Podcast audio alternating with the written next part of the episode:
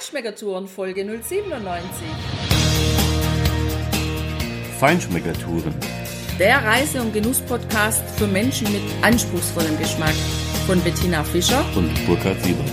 Hier lernst du außergewöhnliche Food- und Feinkostadressen, Weine und Restaurants kennen. Begleite uns und lass dich von kulinarischen Highlights inspirieren. Hallo, schön, dass du wieder bei uns bist. Heute geht's weiter im Rioja Alavesa. Wir gehen mit dir in die Unterkunft, in der wir gewohnt haben, zeigen dir ein ganz, ganz nettes Agroturismo. Du erfährst, warum sich in Haro die Leute in weißen Kleidern mit roten Wein beschmeißen. Wir gehen mit dir die Bodegas Muga besichtigen und verkosten die Weine dort.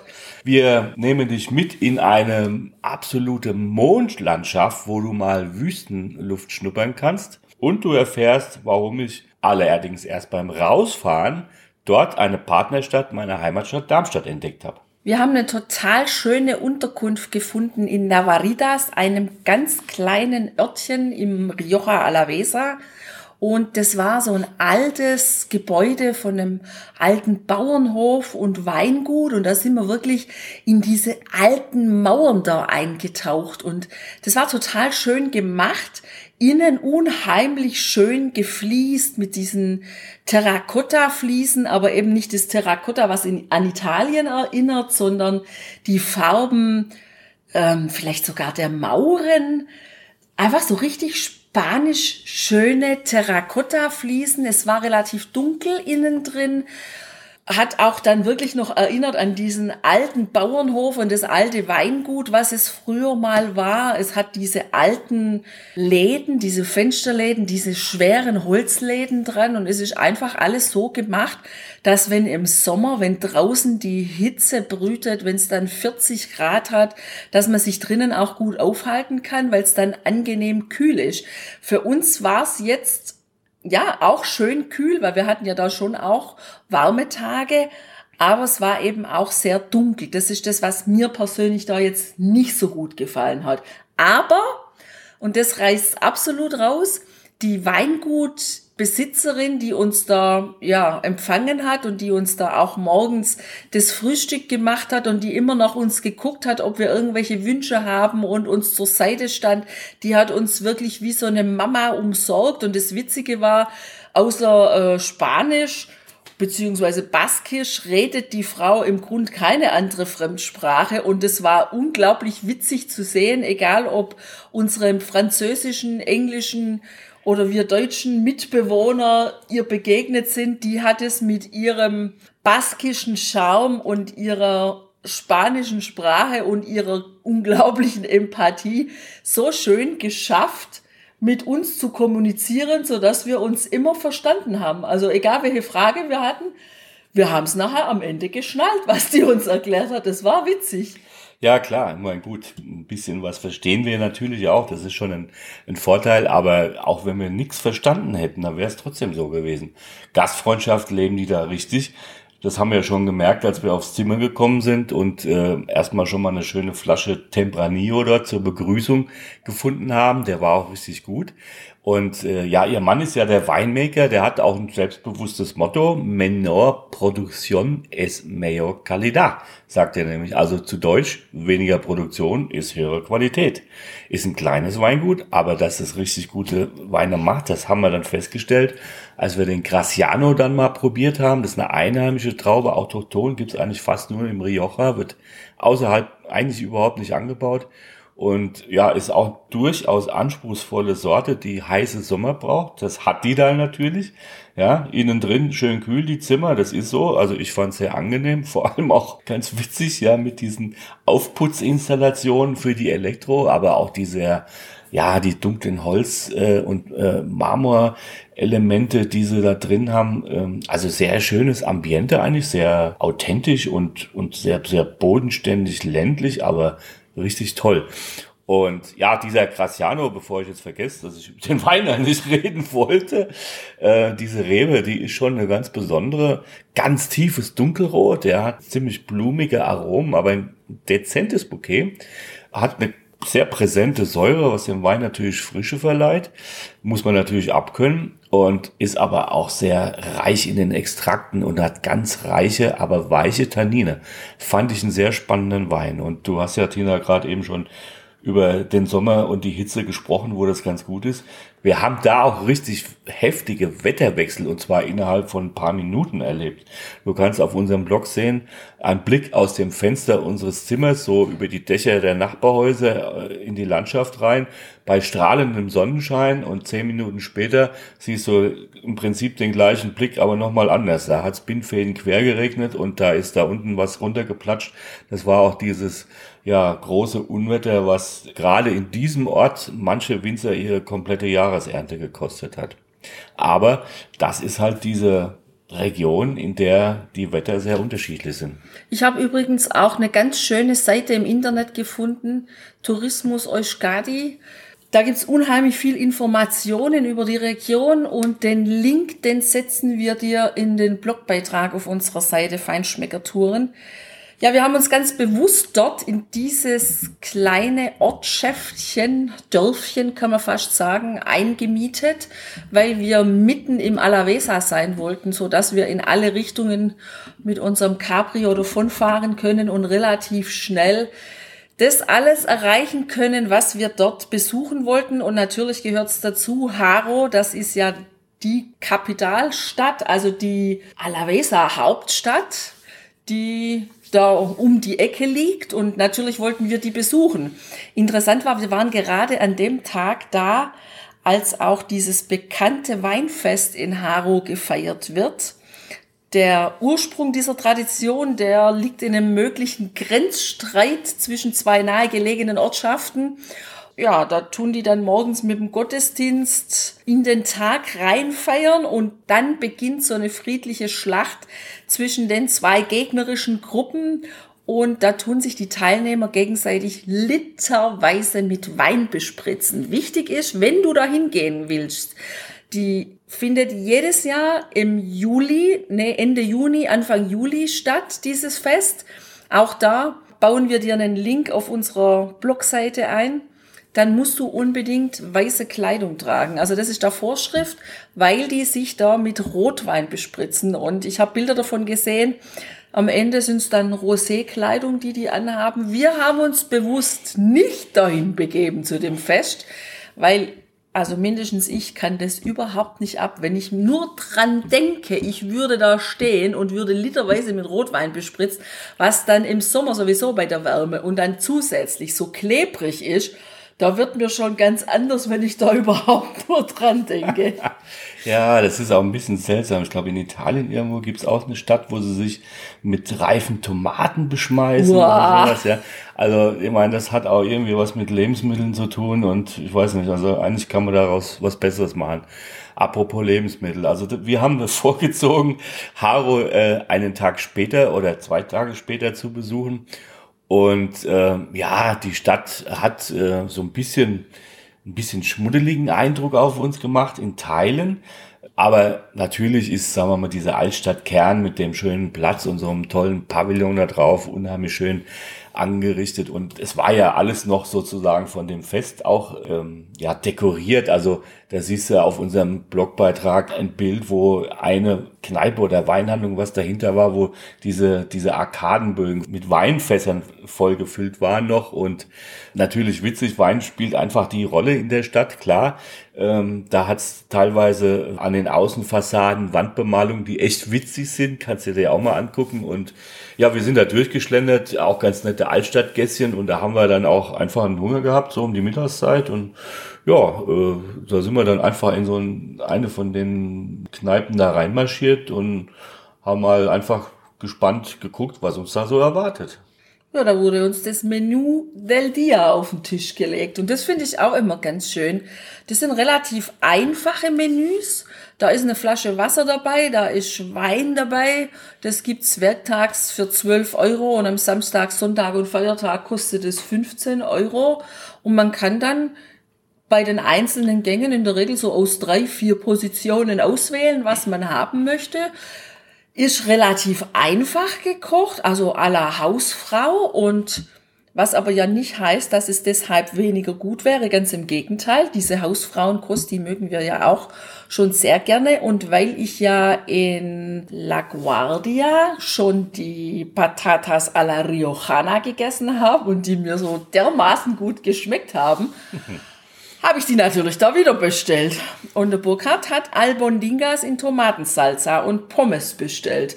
Das mögen wir auch gerne. Sind auch immer unterschiedlich gemacht, also diese kleine Hackfleischbällchen auch von der Soße her. Von daher, selbst wenn man die 10 oder 20 Mal gegessen hat, die schmecken überall anders und immer wieder gut. Ja, und als Nachtisch hatten wir den Käsekuchen in La Guardia und in Haro, da gab's auch eine Torte mit dreierlei Schokoladen. Die musste es dann natürlich auch sein. Ja, und zu dem Menü, Tina, du hast es ja schon gesagt, hier gab's auch eine Flasche Wein dabei. Wir hatten einen leichten, jungen Weißwein, Beturia. Das war aus der Rebe Viura, äh, kommen wir gleich nochmal dazu, bei Muga. Ähm, ja, ganz nett. Äh, frische Obstaromen, Zitrusfrüchte, tropische Aromen, ja. Frischer, fruchtiger Charakter und ja, wird natürlich empfohlen zu Fisch und Meeresfrüchten, Reis und sowas. Aber ich finde, der hat zu den doch sehr kräftigen Patatas und zu den Alberningas in der schönen Tomatensalsa richtig gut gepasst. Und ein Tipp, bei dem Menü hat es auf jeden Fall empfohlen und bewährt, eine Serviette ins T-Shirt zu stecken, um das T-Shirt nach unten zu schützen. Das weiß ich noch ganz genau. Wieso? Ja, ganz einfach, weil das T-Shirt hat also das Essen ohne Flecken überlebt. Wie schön. ja, aber Haro hat ja noch mehr zu bieten. Drumrum liegen ja die ganz großen Weingüter. Ja, man fährt ja da rum und sieht dann Hektar an Hektar an Weinreben und du denkst dann, naja, das muss ja auch irgendwo verarbeitet werden. Und siehe da, Bodegas Muga liegt am Fuße von Haro. Und Bodegas Muga ist uns schon deshalb ein Begriff, weil wir diese Kellerei mal kennengelernt haben bei unserem Besuch in Hamburg. Da waren wir in einem Weinhandel in Hamburg und das kannst du übrigens auch hören. Das ist in der Podcast-Folge 008, haben wir darüber geredet. Da haben wir den Weißen von der Bodegas Muga kennengelernt. Der hat uns so unglaublich gut geschmeckt, dass für uns klar war, diese Bodega, die werden wir besuchen. Die wollen wir mal angucken. Übrigens, Bodegas dort zu besuchen ist nicht so wie in Italien oder wie bei uns in Deutschland oder in Frankreich. Da gibt's immer Führungen, die kosten in der Regel auch immer Geld und ja, man muss rechtzeitig da sein oder manchmal muss man sich auch anmelden. Aber einfach mal diese Größe der Kellerei und auch das Besondere bei Muga zu sehen, Dafür finde ich, lohnen sich die 15 Euro, was das Eintrittsgeld ist, weil man bekommt dann zusätzlich auch noch am Ende drei Weine, die man probieren kann und sogar das Glas mit dem Muga-Aufschrift mit nach Hause. Ja, Muga ist gegründet 1932, also schon ein recht ja, altes Weingut.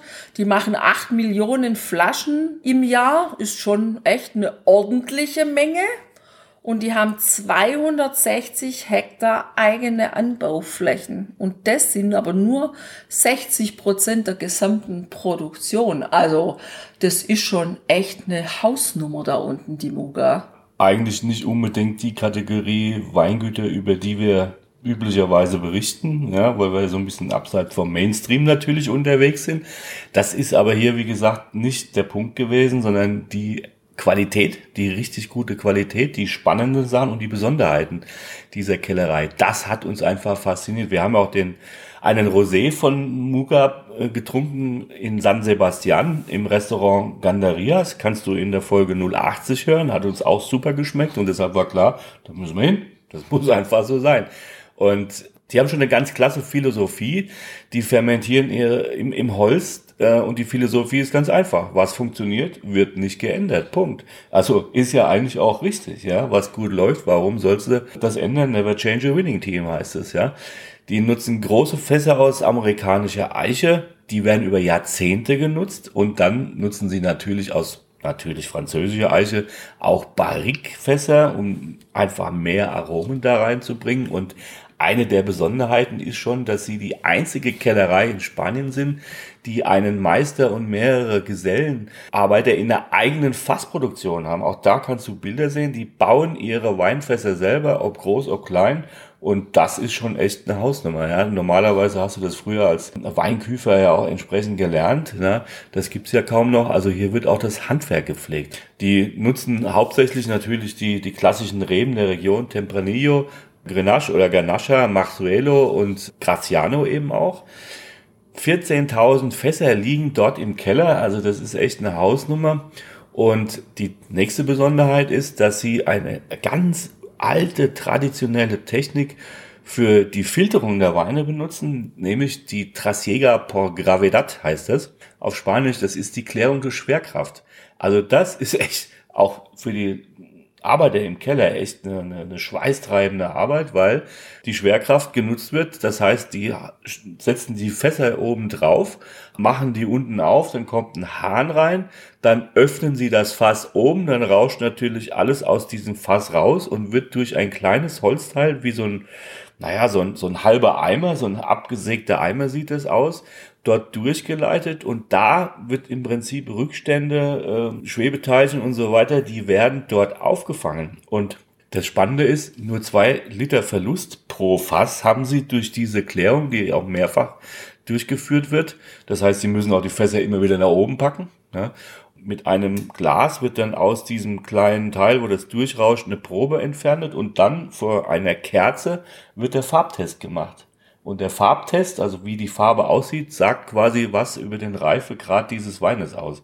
Also eine irre Technik, wo es unheimlich viel auf ja, Einfühlungsvermögen der, der, der Kellerarbeiter ankommt, des, des Kellermeisters vielleicht auch ankommt, äh, um diese Weine da zu machen. Das Ganze dauert für ein Fass 40 Minuten, also ein Barrik. Da kannst du dir mal vorstellen, wenn die 14.000 Fässer im Keller haben, wie lange die brauchen, um ihre Weine da durchzuschleusen. Ja, die also, sind ja da jeden Tag dran. Vor allem ist das ja auch eine, eine nette Sache, also Fitness. brauchen wir kein, also Fitnessstudio brauchen wir da keins mehr, weil wir haben das ja gesehen, das ist schon eine Aufgabe, die Fässer da immer nach oben zu hieven. Ja, allerdings, ne? Barrique 225 Liter plus das Holz, das ist schon eine Ansage, ne? Ja. Also, wir waren dann am Ende bei der Verkostung, haben natürlich den Blanco verkostet, eben 90 Prozent Viura, diese ganz tolle Rebe. Ein bisschen Malvasia drin, der war auch drei Monate im Barrique. Mein gut, den müssen sie wahrscheinlich nicht über das Verfahren reinigen, aber die roten, äh, da haben wir zwei probiert. Die Rioja Reserva, die hatte für uns sehr heftige Tannine, aber der Prado Enya Gran Reserva, das ist ein toller Rotwein, ja, der hat ganz samtige, dezente Tannine, leichte Vanillearomen, kirschige Aromen, bisschen Veilchen, also ein sehr runder Wein, der hat mir persönlich sehr gut gefallen, ist also für mich eines der Aushängeschilder für diese, ja, schon ein Stück weit eine Ausnahmekellerei. Von der Ausnahmekellerei kommen wir jetzt zur Ausnahmelandschaft. Wir hatten ja Mitbewohner bei uns in dem alten Bauernhof, wo wir gewohnt haben. Und den einen Tag, wo so abartig heftig geregnet hat und wir nicht wussten, was man tun könnte, haben wir dann am Abend ein französisches Ehepaar getroffen, die uns erzählt haben, dass sie den ganzen Tag bombenschönes Wetter hatten. Also die Sonne gestrahlt, heiß ohne Ende. Und als ich dann gefragt habe, ja, wo sie denn waren, haben sie uns von einer Halbwüste erzählt, hier im Norden von Spanien, die gar nicht so weit weg liegt, also eine gute Autostunde entfernt von da nämlich Bardena Reales. So. Und die haben uns so vorgeschwärmt von dieser Landschaft, dass wir natürlich geplant haben, dass wir da die nächsten Tage auf jeden Fall noch hinfahren. Und genau das haben wir auch gemacht. So, also das ist eine der wenigen Wüsten in Europa und vor allem unglaublich beeindruckend. Als wir da angekommen sind, war ich persönlich sofort erinnert an die USA. Ich war ja mal in Monument Valley und das ist die ja, Wüste in Rot. Dort im Spanien ist es im Grund sehr, sehr ähnlich, aber eben in hellen Brauntönen bis eher Grautöne. Das Nationalpark, der ist 415 Quadratkilometer groß im Südosten von Navarra, ganz an der Grenze zu Aragon und ein UNESCO-Biosphärenreservat. Wenn man das eingibt im Internet und sucht, findet man das auch ganz schnell. Was man allerdings weder im Internet noch auf der Straße richtig schnell findet, ist der Haupteingang. Wir sind da rumgefahren mit unserer Anleitung und auf einmal waren wir in einem, ja, auf einem Parkplatz an einem großen Vergnügungspark. Hat sich vom Namen her ähnlich angehört, ist sowas wie der Europapark bei uns in Deutschland, haben wir festgestellt. Ja, haben uns dann nochmal auf den Weg gemacht und sind dann Richtung Süden gefahren auf der N134 und da haben wir von Arguedas aus, also sind wir in Richtung Süden gefahren, da haben wir dann ein ganz kleines braunes Hinweisschild gesehen und da geht's dann zum Eingang. Naja, beim Eingang denkt man, man kommt an den Eingang. Das ist aber tatsächlich nur einfach eine Straße, die man mit Sicherheit einfach so nicht nehmen würde, weil das eine kleine Straße ist. Und man fährt dann auch noch an so Gehöften vorbei und sieht nichts. Also man sieht von der Hauptstraße aus dieses Bardena Reales noch gar nicht. Und da fährt man so ein bisschen hoch und dann kommt dann aber der Haupteingang, das ist dann wie so ein Visitor-Center, wo man dann hin kann und auch Informationen über diese Halbwüste bekommt. Und es lohnt sich auf jeden Fall dort auch anzuhalten, diesen Plan sich zu nehmen. Mein Verfahren kann man sich da nicht großartig da drin aber ich finde, es ist schon wichtig, dass man sich erstmal einen Überblick darüber verschafft und auch, was die einem dann auch an Ratschläge mitgeben. Ja, das ist auf jeden Fall sinnvoll, weil du kannst dort äh, natürlich mit dem Auto, mit deinem eigenen Auto durchfahren, musst dich allerdings darauf einstellen, dass der aller, aller, allergrößte Teil, wahrscheinlich 99,9 Prozent der Straßen oder der Wege dort einfach nur geschottete Pisten sind. Also da ist nichts geteert oder so. Ähm, und deshalb brauchst du natürlich auch ein bisschen länger. Es ist ja alles gut zu fahren, alles kein Thema. Es ist eine Hochebene, die du eben, Tina, du hast es ja gerade schon gesagt, eigentlich von dem Ebro-Tal aus gar nicht sehen kannst, weil das war auch mal, habe ich nachgelesen, Achtung, Angeberwissen mit Burkhardt, ein Meeresboden, der dann durch die entsprechende geologische Aktivität nach oben gehoben worden ist und das hat wahrscheinlich auch was mit dem Aussehen da zu tun. Du kannst dort natürlich auch mit Fahrrädern durchfahren oder Motorrädern. Das ist einfach irre. Ich meine, aber es ist schweineheiß. Also wenn du mit dem Fahrrad dort durchfahren willst über verschiedene Routen, die es da gibt, dann äh, musst du echt fit sein, dann darfst du keine gesundheitlichen Probleme haben und du brauchst auf jeden Fall wahrscheinlich fünf Liter Wasser dabei oder sowas, weil das schwitzt du mit Sicherheit raus. Auch wenn du mit dem Auto durchfährst. Wir haben uns für ja eigentlich eine kleine Rundfahrt entschieden, die die uns da empfohlen haben in diesem äh, Informationszentrum. Die war gar nicht so lang kilometermäßig und ich glaube von der Zeit her haben die angegeben, dass wir da so ungefähr anderthalb Stunden einplanen müssten. Also wir haben mindestens drei Stunden gebraucht, wenn ich mich recht entsinne, für diese Tour. Wir haben 693 Fotos und Filme geschossen. Du kannst sie alle auf unserem Blogbeitrag auf der Homepage bewundern. Haha, nein, Spaß natürlich nicht. Aber es hat mich eine Schweinezeit gekostet, eine geile Auswahl davon zu treffen. Also, guck rein, das lohnt sich wirklich. Diese bizarre Mondlandschaft, die ist so irre zum Anschauen. Du findest nach jeden fünf Metern wieder neue Blickwinkel, neue Formationen, neue Sichtweisen, das andere nochmal von der anderen Seite aus gesehen. Das ist so faszinierend. Das ist echt irre. Ja, irre ist ja überhaupt auch, dass es dann dort einen Punkt gibt, wo man unbedingt anhalten muss, weil man da sieht, wie dort verschiedene Filme gedreht wurden. Also man hat dann den Blickwinkel, den die Schauspieler in den einzelnen Filmen dort auch hatten. Und das ist echt cool. Wussten wir gar nicht. Umso spannender, dass wir das gesehen haben. Game of Thrones zum Beispiel wurde da gedreht. Oder der Film, ein US-amerikanischer Thriller, The Counselor, aus dem Jahr 2013 unter der Regie von Ridley Scott. Übrigens, Ridley Scott hat seinen Zweitwohnsitz in Opet in der Provence. Da haben wir auch mal eine Folge gesprochen, nämlich die Folge 015 vom Weingut Lagarelle. Also, falls du da Bock hast, da über die Luberon, über die Provence was zu hören und die Weingüter dort unten, dann schalt mal ein. Ja, aber ich wusste natürlich, dass da Filme gedreht werden. Mein Gott, ich als bekennender James Bond-Fan. Ja.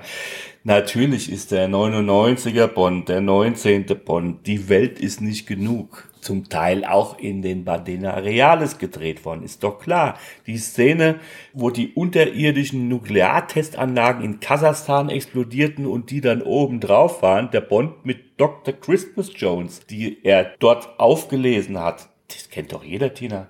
Das weiß doch jeder. Genau, deshalb hast du mir ja auch die Halbwüste vorgeschlagen, dass wir da hinfahren. Richtig. Fällt mir jetzt gerade wieder Richtig. ein. Die netten Franzosen in unserer Unterkunft, die haben ja auch gleich gesagt, Mensch, Burkhard, das ist eine gute Idee, fahrt da mal hin. ja, also natürlich, äh, Achtung, Denise Richards hat für die Rolle der Christmas Jones übrigens eine Nominierung für die Goldene Himbeere bekommen, aber fand ich jetzt vielleicht ein bisschen übertrieben. Also die Welt ist nicht genug, ein geiler Bond, das ist einfach so. Ist auch ein, ein Militärstützpunkt und äh, siehst du auf dem Bild auch und ein Übungsgebiet der spanischen Luftwaffe und du kannst diesen ganzen Park, dieses Areal auf mehreren Touren durchforsten. Du kannst ab 8 Uhr rein und bis Sonnenuntergang und dann musst du wieder raus sein. Und das musst du auch wirklich machen, weil die, da gibt es nichts, ja. Ich weiß nicht, ob man da gut überleben könnte. Einfach so eine Nacht in einem Auto, keine Ahnung. Wahrscheinlich wird es auch ziemlich kalt da in der Nacht. Also auf jeden Fall solltest du dann wieder raus sein. Ja, und auch vor allem mal was fürs Hüngerchen einpacken. Weil, Ja. wie gesagt, da gibt's nix Und wenn man da so drei Stunden durchfährt, da kann einen durchaus mal ein leichter Hunger ereilen. Gut, dass wir ein paar Kekse dabei hatten. Äh, Richtig, genau. Ja, auf der Rücktour haben wir dann noch einen kleinen Abstecher gemacht nach Logroño.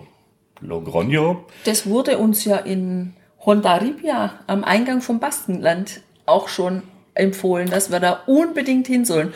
Von unserer netten spanischen Bekanntschaft am Abend des Ehepaars, wo wir die Verständigungsschwierigkeiten hatten. Aber da ist immer Logroño gefallen. Also Genau, war klar, richtig. da müssen wir mal hin.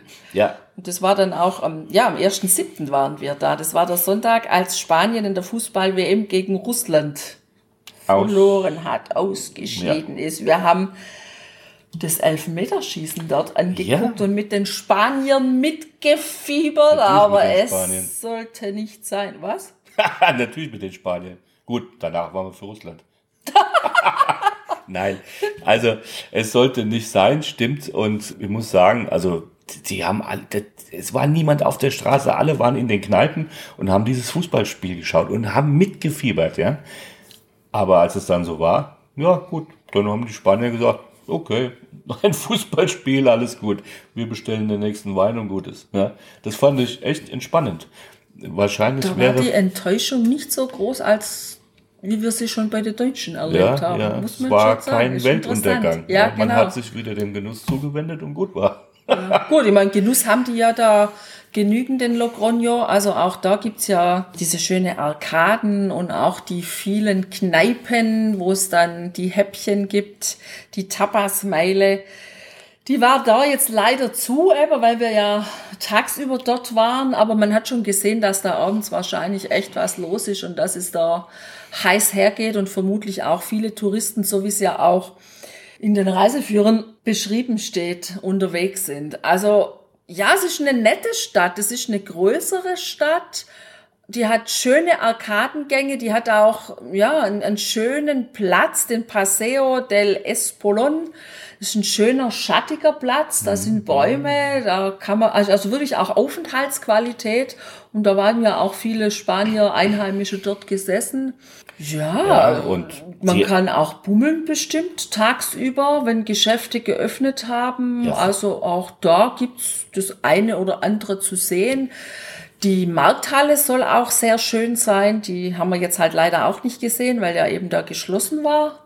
Aber insgesamt denke ich, ist das schon ein Ausflug wert, wenn man jetzt nicht gerade sonntags, wenn WM Spiel Spanien stattfindet, dahin geht. Das war halt so. Ne? Aber klar, auf jeden Fall ist die Stadt allein schon deshalb sehr nett, weil wie wir beim Rausfahren festgestellt haben, wir haben nämlich äh, im Kreisverkehr auf der anderen Seite des Flusses ähm, ja nicht ganz gewusst, wo wir jetzt hin müssen und haben noch mal einen Kreis mehr gedreht, als wir eigentlich hätten machen müssen. Und dabei habe ich festgestellt, dass Logronio auch die Partnerstadt von meiner Heimatstadt ist, nämlich von Darmstadt. Also muss sie einfach ganz nett sein, ist doch klar, oder? Genau, super nett. Genau, so wie wir halt sind, ne? Wir Darmstädter und Südhessen. Ja, also jedenfalls ich. Kann ich mal so sagen. Ja, mehr kann ich nicht beurteilen.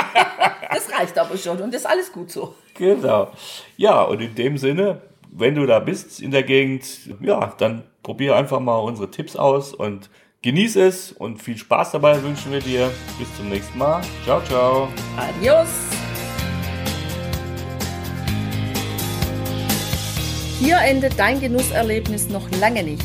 Komm rüber auf unsere Homepage feinschmeckertouren.de und schau dir die Bilder zu unserer Show an. Dort findest du auch wertvolle Links zu den heutigen Empfehlungen. Verpasst keine Neuigkeiten mehr und trag dich am besten gleich in unseren Newsletter ein. Wir freuen uns auf deine Anregungen für weitere Episoden und einen regen Austausch mit dir.